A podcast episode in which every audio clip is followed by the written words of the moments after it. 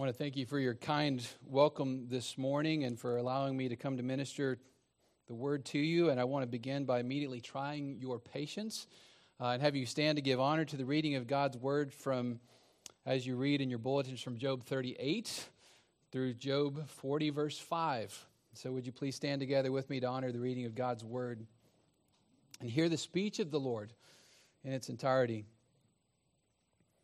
Then the Lord answered Job out of the whirlwind and said, Who is this that darkens counsel by words without knowledge? Dress for action like a man. I will question you, and you make it known to me. Where were you when I laid the foundation of the earth? Tell me if you have understanding. Who determined its measurements? Surely you know. Or who stretched the line upon it? Or what, what were, on what were its bases sunk? Or who laid its cornerstone? When the morning stars sang together and all the sons of God shouted for joy. Or who shut in the sea with doors when it burst out from the womb, when I made clouds its garment and thick darkness its swaddling band, and prescribed limits for it, and set bars and doors, and said, Thus far you shall come and no farther, and here you shall and here shall your proud waves be stayed. Have you commanded the morning since your days began, and caused the dawn to know its place, that it might take hold of the skirts of the earth, and the wicked be shaken out of it? It is changed like clay under the seal, and its features stand out like a garment. For the wicked, their light is withheld, and their uplifted arm is broken. Have you entered into the springs of the sea, or walked in the recesses of the deep? Have the gates of death been revealed to you, or have you seen the gates of deep darkness? Have you comprehended the expanse of the earth? Declare if you know all this. Where is the way to the dwelling of light? And the, where is the place of darkness that you may take it to its territory, that you may discern the paths to its home? You know, for you were born then, and the number of your days is great. Have you entered the storehouses of the snow, and have you seen the storehouses of the hail, which I reserve for the time of trouble, for the day of battle and war? Where is the way to the place where the light is distributed, and where the east wind is scattered upon the earth? Who has cleft a channel for the torrents of rain and a way for the thunderbolt, to bring rain on a land where no man is, on the desert in which there is no man, to satisfy the waste and desolate land, and to make the ground sprout with grass? Here has the rain a father or who has begotten the drops of dew? From whom from whose womb did the ice come forth? And who has given birth to the frost of heaven? The waters become hard like stone, and the face of the deep is frozen. Can you bind the chains of the Pleiades, or loose the cords of Orion? Can you lead forth the Mazzaroth in their season, or can you guide the bear with its children? Do you know the ordinances of the heavens? Can you establish their rule on the earth? Can you lift up your voice to the clouds, that a flood of waters may cover you? Can you send forth lightnings? That they may go and say to you, Here we are.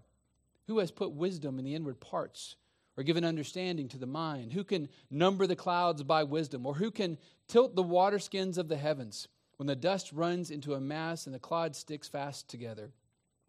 Can you hunt the prey for the lion, or satisfy the appetite of the young lions when they crouch in their dens or lie in wait in their thicket? Who provides for the raven its prey when its young ones cry to God for help and wander about for lack of food? Do you know when the mountain goats give birth? Do you observe the calving of the does? Can you number the months that they fulfill? Or do you know the time when they give birth, when they crouch, bring forth their offspring, and are delivered of their young? Their young ones become strong. They grow up in the open. They go out and do not return to them. Who has let the wild donkey go free? Who has loosed the bonds of the swift donkey? To whom I have given the arid plain for his home and the salt land for his dwelling place? He scorns the tumult of the city. He hears not the shouts of the driver. He ranges the mountains as his pasture, and he searches after every green thing. Is the wild ox willing to serve you? Will he spend the night at your manger? Can you bind him in the furrow with ropes? Or will he harrow the valleys after you? Will you depend on him because his strength is great? Or will you leave to him your labor? Do you have faith in him that he will return your grain and gather it to your threshing floor? The wings of the ostrich wave proudly but are they the pinions and plumage of love? For she leaves her eggs to the earth and lets them be warmed on the ground, forgetting that a foot may crush them, and that the wild beast may trample them. She deals cruelly with her young, as if they were not hers. Though her labor be in vain, yet she has no fear, because God has made her forget wisdom, and given her no share in understanding. When she rouses herself to flee, she laughs at the horse and rider. Do you give the horse its might? Do you clothe his neck with a mane? Do you make him leap like the locust? His majestic snorting is terrifying. He paws in the valley and exults in his strength. He goes out to meet the weapons. He laughs at fear and is not dismayed. He does not turn back from the sword. Upon him rattle the quiver, the flashing spear, and the javelin. With fierceness and rage, he swallows the ground. He cannot stand still at the sound of the trumpet. When the trumpet sounds, he says, Aha! He smells the battle from afar, the thunder of the captains and the shouting. It is, by your under, is it by your understanding that the hawk soars and spreads its wings toward the south? Is it at your command that the eagle mounts up and makes his nest on high? On the rock he dwells and makes his home, on the rocky crag and stronghold. From there he spies out the prey. His eyes behold it from far away. His young ones suck up blood, and where the slain are, there is he. And the Lord said to Job, Shall a fault finder contend with the Almighty? He who argues with God, let him answer it. And Job answered the Lord and said, Behold, I am of small account. What shall I answer you? I lay my hand on my mouth. I have spoken once, and I will not answer twice, but I will proceed no further. Let's pray together. Our Lord and our God, we thank you for your word in its entirety, and we thank you for your speech. We ask that by your Spirit we would understand it in right ways that give you glory. We pray in Christ's name. Amen. Please be seated. One of my favorite books that I have ever read as far as secular books go is one called How the News Makes Us Dumb the Death of Wisdom in an Information Age. It's by a historian named C. John Sommerville. He hasn't contributed a, a, lot that I know of, but his title captures a very good premise. It, it, it reminds us of something that, that we need to hear that we are rarely near the truth based on what we read, or for that matter, what we see or even hear in the daily news. This isn't a, den- a denial of, of, facts like someone got shot or what the temperature is going to be or that a law was passed. It, it's not that there's a problem with mere facts like that, but it's that we have to recognize that we haven't understood or interpreted those things correctly. Certainly not by hearing the news. We don't understand motives. We don't understand consequences. We don't get ramifications and and the way in which events are related to other events are related to other events. Those are simply beyond our comprehension. And so just because we've been exposed to something doesn't tell us that we actually know anything about it. Think about this if the newsmakers, if they ever stopped and reflected on the accuracy of their reporting maybe a month or so later, you would find out that many details were wrong. There, there might even be, if the lawyers didn't get involved, there might even be some repentance along the way. Nothing against lawyers, they have a purpose. But know this understanding takes time, it takes perspective, it takes reflection. It takes a, a, a, wider gathering of information than what we might initially be presented with. And, and we have to do these things in order to understand what's, what are the provocations and purposes of things in the world. We just don't know at the, at the presentation of those things. And that's hard to allow ourselves to be in that place where we say, I don't know anything yet. That I have to wait, that, that, that understanding is going to come later. We don't want to wait for it. We think we should know immediately right away, and we think our first impressions are the best. The book of Job is especially helpful in trying to humble ourselves in our appreciation of facts. It's a reminder from, from beginning to end that we don't know everything just because we have seen something. And, and so it's useful for us to humble us in this way. And this is where I hope we'll go this morning as we look at this first speech Uh, of God. Let me give you just a brief outline. I'm going to review the book of Job because you don't have context for this. And so I'll remind you, you probably have a passing familiarity, but sometimes we don't know about everything that's, that's, that's going on in the middle. And I want to, to point you to the fact of how God is speaking to Job, where he speaks from. And then three aspects of creation that God reveals in his speech that are designed to teach Job and to humble Job. And then we'll see how Job responds at the end of this.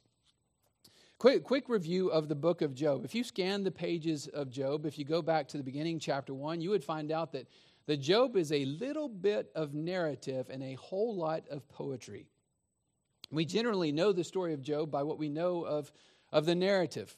Uh, we, we, and in knowing that, we have this, this sort of idea of what the book of Job is about, but it's really in the central portion when we get into that, that extended poetry that we learn what the book of Job is for.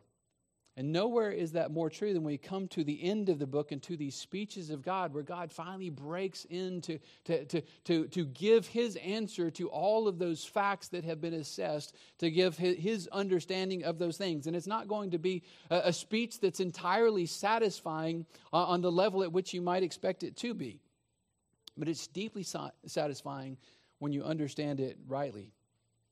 So, what's the story of Job? Job was, was a, a godly man, a righteous man. He was a man who was greatly loved, highly respected. He was universally accounted by those around him as the most righteous man alive. And he also has, along with that, that kind of superlative righteousness, he also has sort of a superlative wealth. He is fabulously and famously wealthy. People know him by his possessions.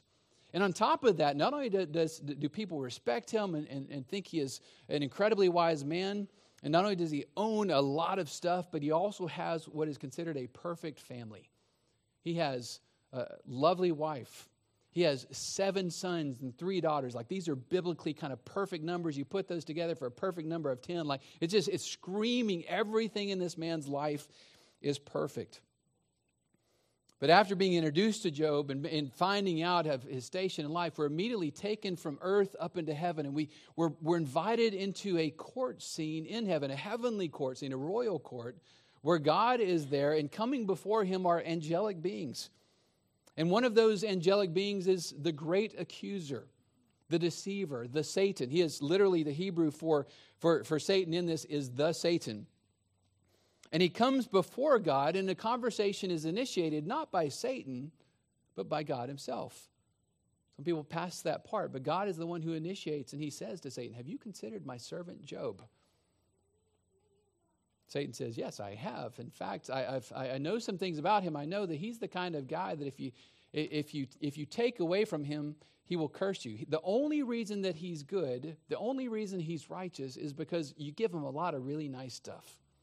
And that's why. Take it away and see what happens. And so the Lord grants the opportunity for Satan to afflict Job, and inflict him he does. He comes to suffer more than any man that you know of. He goes from being the wisest and wealthiest and most respected man to someone who is an embarrassment even to the dregs of society. In the poetry, you find out how, how the lowest of the low of the low mock him. And they, they ridicule him, they, they, they, they use his name as a curse. Job, whenever Satan abuses him, comes to lose all that he possesses, including those 10 dear children. He loses all of his money. He becomes a childless, penniless, boil covered man who is sitting on the ash heap, literally sitting on this, in the city dump, scraping himself with broken shards of pottery. The description is that he is covered with boils from his head to his toe. I, I won't make you raise your hand if you've ever had one boil, but imagine being covered head to toe with these. One thing Job does have is friends. His, his wife quickly abandons him. She, she tells him, Job, curse God and die. Just, just go ahead and just get it over with because we know that you have done something to invite this upon yourself. But Job has friends. And Job's friends come to him. They come from far off places, and they themselves are wise men. And they are good friends. They come into his presence and they mourn with Job for seven days. When have you ever mourned with anyone for, for, for more than a passing few hours? But they come to him, they sit by his side for seven days, and they sit in silence. They prove themselves to be good friends. But after a time of silence, Job finally, finally breaks the tension in the room and he begins to speak. And Job chapter 3 is, is a pouring out of one of the most pathetic, most, lament, or most uh, uh, pathetic laments in all of Scripture. It is horrible the kind of things that Job says there. He actually he curses the day of his birth. Not only does he say that's a bad day, he says, God, you should have blotted out this day. It needs to not exist. It needs to be removed from time and space and history so that no longer exists. That day is so bad. And as he laments his condition, he laments how he's fallen, he laments what he's lost and the misery that he's in, his friends decide, okay, this is too much. We have to do an intervention. And so they stage an intervention and they begin to talk to him. And this is what, what, what, what launches into the poetic portions of the book, the, these middle chapters. They spend about 31 chapters doing one thing. They have a lot of words in which they do it, but they're doing one thing. They're trying to convince Job it's time to repent. Because they look at his life and, and they do what is obvious to everyone who would look at his life, is they look at him and they say, Job, you have done something to deserve this. There's no way anyone would who was where you were in life. There's no way anyone could fall that far and suffer so greatly if he has not really invited this from God. And they start out with kind of subtleties and just kind of, maybe you could think about this, Job, and maybe maybe if you just little reflect here just a little bit on this, you might come up with something that's kind of hidden secretly in your life that might point you to repenting to God. But if we know, if we go back to the beginning of the book, Job was righteous. Scripture says there was nothing that he had done that was worthy of condemnation. God, God had announced it. Satan agreed with it. Yeah, he's a righteous guy, but take his stuff away and see what happens. And so the, the friends are, are begging him to repent. And eventually they, they launch into a full blown accusation, just, just saying how horrible and terrible and suggesting the kind of things that Job might have done. And all of this, Job is standing his ground, saying, I, I have nothing to repent of. I don't deserve this. This should not be happening to me. And what you find out from their discussions is that there's a common theology that's at work between both Job and his friends, and it's this theology of retribution. It's this idea that people get what's coming to them. And if you're good, you get good things, and if you're bad, you get bad things. And Job, you've obviously been very bad on some level because very bad things are happening to you. And to some extent, Job, Job agrees with them. He says, I'm suffering, but I shouldn't be suffering. I don't deserve what's happening to me. I, I, I have been righteous and I, I stand firm. And what Job begins to do and what, what he, he begins to plead for throughout the book is he wants an audience. He just needs to, to, to, to go face to face with God. If he can just have a conversation, then he can put God right. He can show him how somehow the sovereign almighty the, there are no non-calvinists in this book everybody is a sovereignty man all the way the, the good guys the bad guys satan everyone agrees that god is sovereign over all things but Job says, Yes, God, I'm suffering because of what, what you've brought into my life, but I don't think you meant to. And if we can just, if we can just get a, a record of the case, if I could just set the evidence before you, if, if I could just, you know, ha- have an advocate to, to plead with me, that someone that could stand, if I had a lawyer to represent me, a, a lawyer, capital L, that, that could represent me, or maybe I just have to have to do it myself, then we can fix this but it's not fixed. It's not repaired. It, it, the, the conversation goes on. The friends eventually give up. They, they, they decide it's pointless to argue with Job, and they, they, they, they walk away in frustration. There's another guy that comes along, Elihu, a young man who jumps into the picture, and we know this about him as he's an angry young man. And he has a few good points that he makes. He, he extols the sovereignty of God, but he ends up going to the same place of saying, Job, and basically, yeah, I think the same thing is true, is that you probably need to repent. One of the things that's interesting about Elihu, that's kind of a setup for our passage this morning, is that Job had contend, or that, that Elihu had contended a couple of things. So turning your Bibles back to, to Job 35, verse 9. A few chapters back, Elihu said, Because of the multitude of oppressions, people cry out. They call for help because of the arm of the mighty. But none says, Where is God my Maker, who gives songs in the night, who teaches us more than the beasts of the earth, and makes us wiser than the birds of heaven? There they cry out, but he does not answer. Because of the pride of evil men, surely God does not hear an empty cry, nor does the Almighty regard it. Elihu's clear. He says, Job, get over it. God is not going to talk to you. You just give up on trying to hear from God. Just go back and just repent because you're a wicked man and he doesn't hear from wicked people. And so just, just, just give up on God. And in that way, he sets us up for what we come to this morning, which is the speech in the book. This is the end uh, of the poetic se- sections. This is, this is the end of all those things in between. Remember, this very big book has just a little bit of narrative on each end. That's not where it's about. It's about what happens in the poetry in the middle. And so we have two and a half chapters, about 770 words, 2,000 English words in your translation, where God begins to speak. And how does he speak? Well, look, at, look back in, in, our, in our chapter, chapter 38, verses 1 through 3. When you remember what Elihu was saying, if you go back in the context, you actually would find out that, that he was actually saying it in the context of a rising storm. It's like if you were if you were sitting there as Elihu is speaking, saying, and he's saying, Yeah, God is not going to talk to you. And all the while these, these clouds are rolling in, and, and you begin to hear thunder in the diff, in, in the distance, and, and, and, and you can see the darkness of the rain that's beginning to pour out in sheets, and it's making its way towards exactly where they are. And then you come to verse 1 of chapter 38, it says, The Lord answered Job out of the whirlwind. I grew up in central Texas. It is a land filled with tornadoes and hailstorms, which you probably cannot imagine from here. I've seen vehicles just completely destroyed, trucks in which all the windows were broken out. Scary stuff when you're in that kind of a storm. I lived in Minot, North Dakota. Why not Minot? Freezing's the reason, is the answer to that. Military people in here. Uh, I've been in blizzards. I've seen 100 below with the wind chill, not, not actual, but with the wind chill. Uh, and it's it's a frightening thing when the wind is howling at that level and you know that just I could be covered up in snow in just a few minutes. It's it's frightening and it makes you question your safety. And here is here is not a mere blizzard in North Dakota or a hailstorm in Texas or a hurricane here along the coast, which I know that you're familiar with. Here is, is the tempest in which God appears, and that tempest is focused on one person, on Job hard to imagine how frightening that would be. And what does God do? He says in verse 2 Who is this who darkens counsel by words without knowledge? Have you ever been guilty of that sin? Probably not.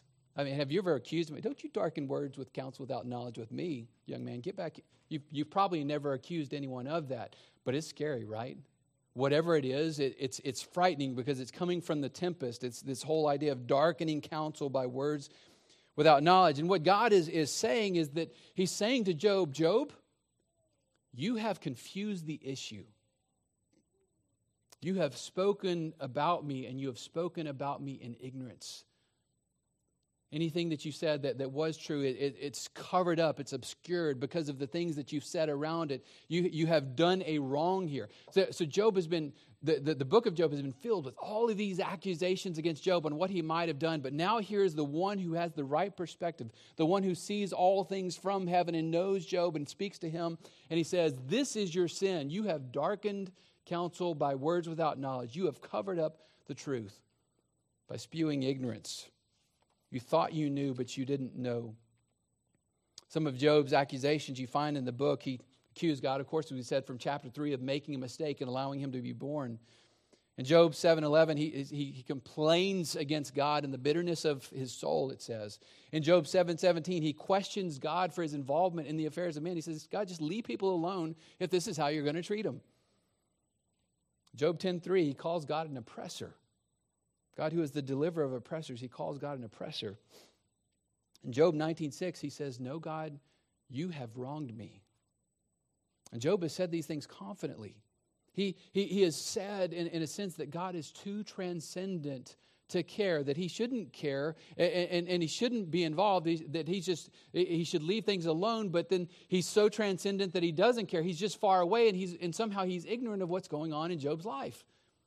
Yeah, he's got power over it, but he's not paying attention because he's so far away. God wouldn't hear me. God, God doesn't know. I have to shout to him and yell at him and complain to him to get an audience. Listen to these words in Job 9:16. Job says, "If I summoned him and he answered me, I would not believe he was listening to my voice." I don't think God would hear me. He says, "For he crushes me with a tempest and multiplies my wounds without cause." He will not let me get my breath, but fills me with bitterness. He, he says, on the one hand, God's not listening. He's not paying attention. He doesn't know what's going on with me. And on the other hand, he says that God is destroying me with the tempest, with the storm. And what's going on in our passage this morning, the exact opposite is taking place. Here is God in the tempest. The tempest, the, the storm is raging around him, and yet Job lives. And here's God speaking to him out of the storm, saying, You have darkened counsel with words without knowledge. Job, I have heard you. I was listening all along to every single word, and now I'm going to tell you what you are getting wrong. Maybe you can appreciate what Job uh, was experiencing, what it, what it was like to suffer greatly. We, we've, had the, we've, had, we've had pains that we've invited upon ourselves. Just nod your head, sinner. Yes, you took vows before the church, most of you, where you acknowledged it on the front end. Yes, I need Jesus.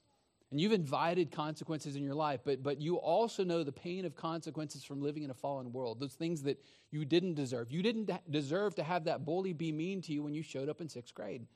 You just you should have you should have had better, but here was a mean person who made you a target.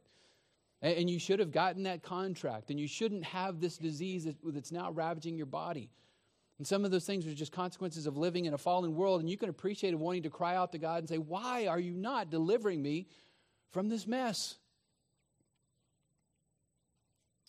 But now God gives an answer. He says to Job, Gird up your loins as a man, and I will question you, and you will answer me. He says, Dress yourself like for action. But, but what he's saying is, is tuck in your robe into your belt, the kind of thing that you do when you have to fight or when you have to flight. Either one of those is, you know, fighting doesn't seem like a good option in the presence of God. Running would seem good, even with boil covered feet. Now, now Job is going to have to stand there and take it. That's the action God wants. And the Lord is saying, You have a lot to say about me, and you have a lot to say to me, and now I'm going to respond to you. There's no way to soft pedal this. This is not Jesus, gentle and lowly, speaking to Job. This is the Lord of glory in the tempest, the sovereign Lord speaking out of the storm to Job. And he overwhelms him with the truth.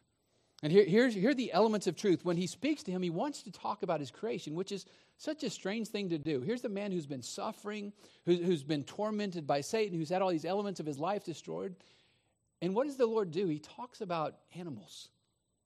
And he talks about, about, about a trip to the zoo. Let's just kind of going to go and we're going to see all of, the, of these, these non-domesticated outside the uh, you know outside the ranch kind of animals he begins first by, by talking about the foundation of the earth in, in job 38 4 to 21 he says where were you when i laid the foundation of the earth tell me if you have understanding the answer is i wasn't there I, I, I, don't know. I wasn't, I wasn't a part of that conversation. I wasn't invited to see that. In fact, no one else was when this was going on. And that's followed by 15 more 50 more questions that go into great detail about the, the, those, those first three creation days, describing elements of those, that there was complete nothing, that came something, that there was disorder and, uh, that, that, and chaos, and, and the Lord brought order out of that.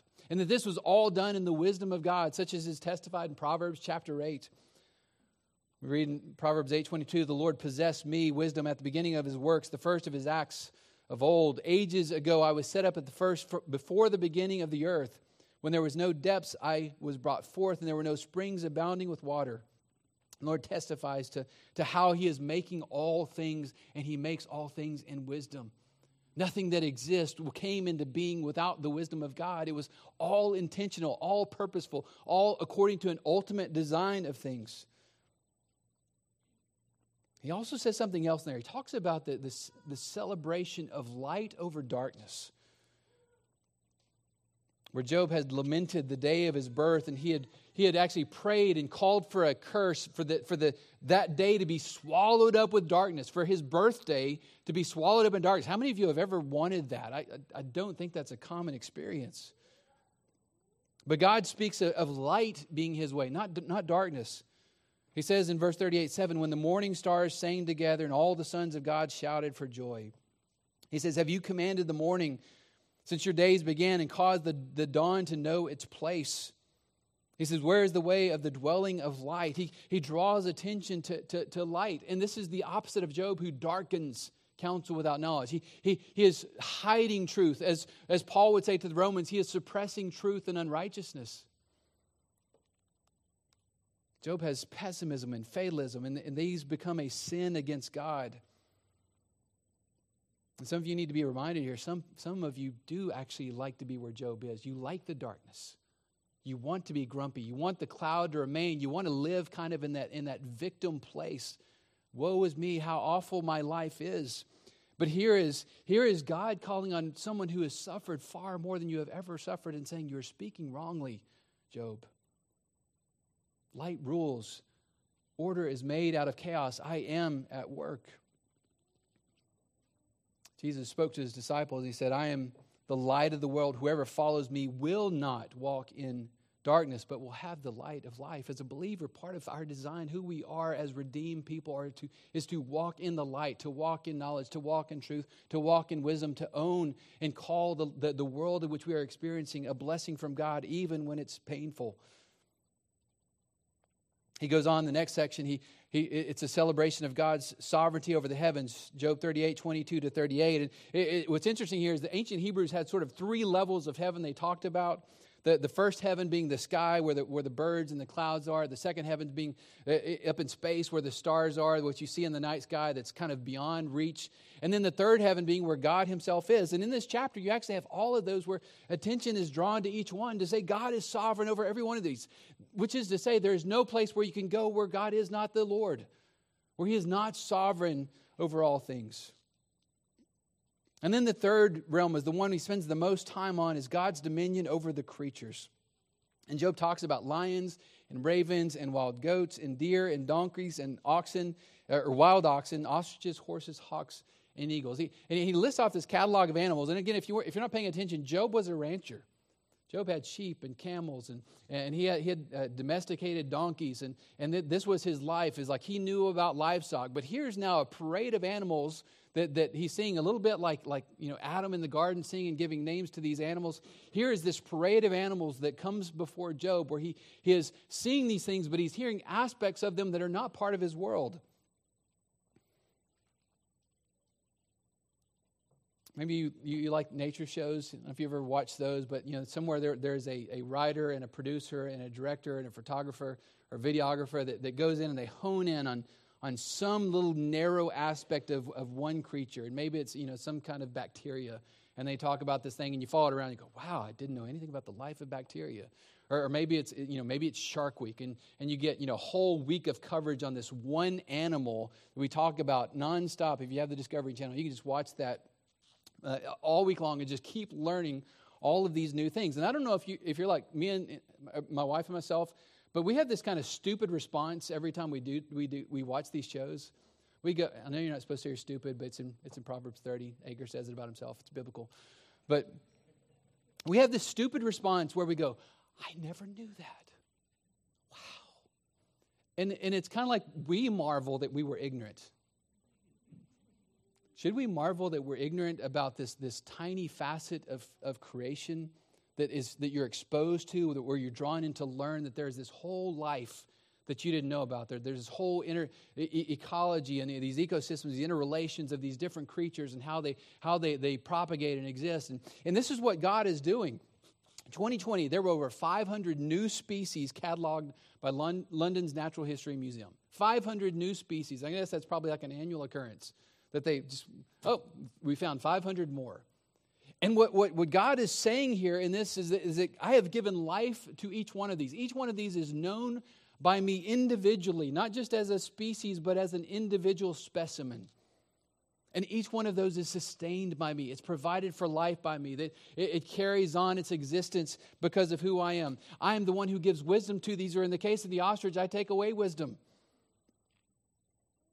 Wild goats and deer have no midwives, but they have lots of babies and they're doing just fine. Wild donkeys don't have houses to live in, but they get by. Wild oxen are terrible farmers, but they always have food. Ostriches, terrible moms, but we don't run out of ostriches. They're still floating around. Everything in this zoological world is thriving because of who God is and what He has done and designed and how He provides for these things. And then he jumps down to the, those, those last few animals in 39 the latter part, the horse on the battleground, how fearsome this is, the hawk and the eagle. I, I was an Air Force cadet and, and uh, I grew up in Texas, so I had a lot of exposure up close to both of those. And it, you know, you get up in the, in the presence of a, of a hawk or an eagle, and even if it's domesticated or a horse, even if it's domesticated and is serving men, you look at this thing and you go, wow, that, that is power that is packed into that, what it is able to accomplish. The horse's majestic snorting strikes terror in verse 20 of chapter 39. Hardly appropriate topic for a Sunday morning, but it says the eagle's youngs, they suck up blood. Uh, where the slain are, there he is.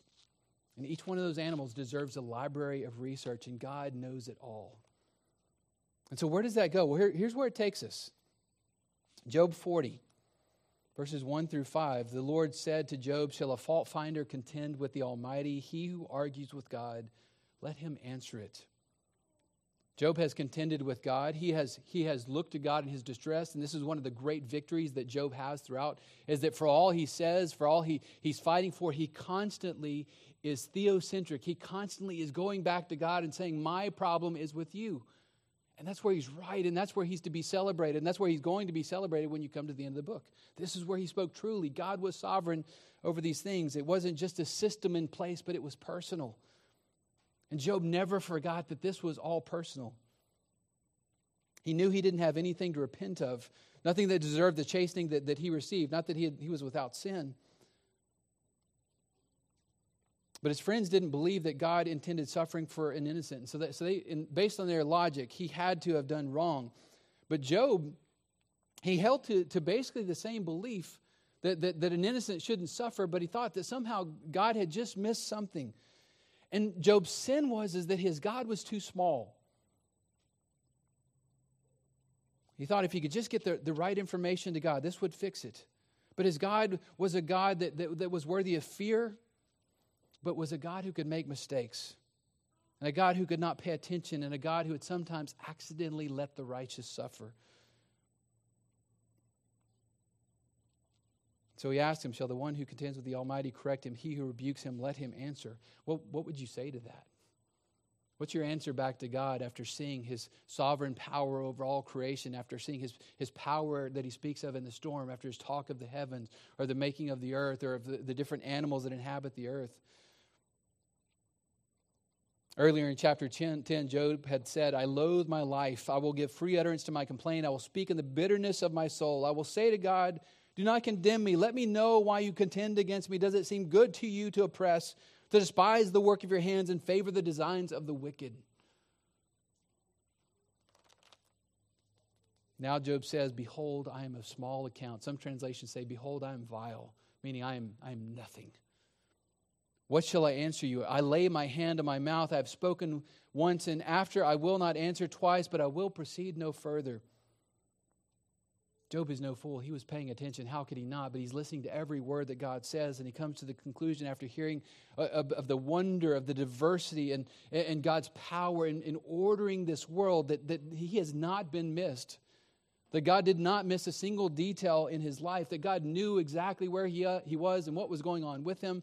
And, and he understands that, and it's sufficient to make him put his hands over his mouth. His arguments are gone, his boldness has disappeared. He is silenced in the presence of God. And merely by the presence and power of God, his pain and his sorrow and his misery and his grief and his anger and his sense of injustice and his bitterness, all of those things are put in their place. There's an understanding that's come over him. God has overwhelmed Job with God. Is transcendence a word that, that you appreciate? Do you, do you know what it means that God is, is, is other, that he is distinct from you, that, that he is not a man that he should lie or a son of man that he should change his mind? You know, sometimes we do dis- misapply this and we think that God is too big or is too far away or has too many other matters to, to believe that he's actually concerned with the details of our lives. But, but what, what the text of Job is screaming out to you is to say is that no, God is so big that he can pay attention to every detail. That there's not some, some corner of your life that he's missing out on, that he hasn't neglected you just because your experience of life this moment is not fun. God's transcendence extends to his abilities. He can't not see, he can't not know, he can't not care. God sees, God knows, and God cares, and that's always going to be true. And he wants something else. He wants you to rely on the Creator's wisdom. What he's saying here is he, as he puts all these creatures on display here and realize this is simple. This is an ancient text. This is this is given to someone with a simple world. It has to work off of you know the rudimentary knowledge they have. They've seen eagles and hawks and wild donkeys roaming about. And he uses those things to, to remind job that there's this life outside of your life that you don't know about. There are things that are going on that you have no part of. And you might have thought you were something because man he was really good at what he did. I mean the, the, the, the thousands that he had in terms of animals that he's able to track and care for and keep up with and, and maintain and, and make a wonderful profit from. But here's this larger world he doesn't know about, and Job is reminded, I'm not what I thought I was. That should make sense of your pain, and it's something the New Testament would teach you to, to make sense of your pain. Turn in your Bibles to Romans chapter 9. Romans 9 18 in a theological context and the topic of salvation, which is not unrelated to what's going on in Job. The apostle Paul writes in, in Romans 9:18, "So then he God has mercy on whomever he wills, he hardens whomever he wills." You will say to me then, why does he still find fault? For who can resist his will? But who are you, O man, to answer back to God? Well, what is molded say to its molder, why have you made me like this? Has the potter no right over the clay to make out of the same lump one vessel for honorable use and another for dishonorable use? God is above, He is over, and all the earth belongs to Him. The storm clouds, the wild donkeys, Pharaoh's heart is a part of this passage. And He has a glorious redemptive purpose. Keep reading. Verse 22, Romans 9. What if God, desiring to show His wrath, to make known His power, has endured with much patience vessels of wrath? prepared for destruction, in order to make known the riches of his glory for vessels of mercy, which he has prepared beforehand for glory, even us whom he called from the Jews, not from the Jews only, but also from the Gentiles. There is a grand design, and there is a grand rescue plan to save those who are lost. There's wrath that's poured out. There are vessels prepared for destruction, but there are also the redeemed who are going to be made to love the Lord Jesus Christ, to come in to that hope, to that grand design, that righteous suffer. Remember, this is part of what Job is teaching us is that the righteous can suffer at the design of God. And if you reject that, then you reject Christ because he was innocent to the core. Job's innocent can't touch the innocence of Christ. He was perfect in every way. He had done not only had done nothing to deserve any that he that happened, but he had done every good thing he could. He he he loved to do the Father's will, and he he kept it at every point of the law. And yet he suffered. He suffered indignities at the hands of men. He suffered the indignities of coming into this world. And he suffered a death that was deserved for someone who had done wicked things. How much worse is the offense of what happened to Christ than what happened to Job? And yet it was God's sovereign design in order to rescue those who would be redeemed. God's world is ordered. Even the dark is deeply ordered. These things that are unknown to us. Man's fall into sin, all the terrors of the fallen world, all are going to a glorious end. Your confession of faith teaches you this as Confession of Faith 5 7 says, As the providence of God doth in general reach to all creatures, so after a most special manner it taketh care of his church and disposeth, disposeth all things to the good thereof. Hebrews 2:14 Since therefore the children share in flesh and blood he himself likewise partook of the same things that through death he might destroy the one who has the power of death that is the devil and deliver all those who through fear of death were subject to lifelong slavery. For surely it is not angels that he helps but he helps the offspring of Abraham. Therefore he Jesus had to be made like his brothers in every respect so that he might become a a merciful and a faithful high priest in the service of God to make propitiation, to assuage the wrath of God against our sin, for the sins of the people. Because he himself has suffered when tempted, he is able to help those who are being tempted. And you could also read that because he himself has suffered when tested, he is able to help those who are being tested. Friends, Job was terribly misguided when he accused God of doing wrong. But he was right in this. He went to God and he looked to God and he said, God, at the end of the day, you have to be my deliverer. I have no hope outside of you. And friends, if Job can go, you have so much more confidence. For again, the writer of Hebrews says, Since then we have a great high priest who has passed through the heavens, Jesus, the Son of God, let us hold fast our confession. For we do not have a high priest who is unable to sympathize with our weakness, but one who in every respect has been tempted as we are, yet without sin. Let us then with confidence draw near to the throne of grace, that we may find mercy and find grace to help in our time of need. Let's pray together. Oh Lord God, we pray that we would know your sovereign wisdom and that we would celebrate it. That we would see your goodness and your mercy, even to that which you extend to the, the, the, smallest and farthest ranging of your creatures. That we would know that you have not forgotten us and that you have not stopped loving us, whatever pain is in our world. And pray, Father, that we would look to Christ and know that the righteous can suffer. And it was your design that the righteous one would suffer, that we might be rescued from ourselves and from our sin and from this world. Give us this hope today, we pray in Christ's name. Amen. Me encourage you to come back tonight, 5:30 p.m. We'll close out the Lord's Day, and you're thinking, God has a second speech. Is there more that needs to be said? And there is. You want to come back and hear it because it's even more glorious in the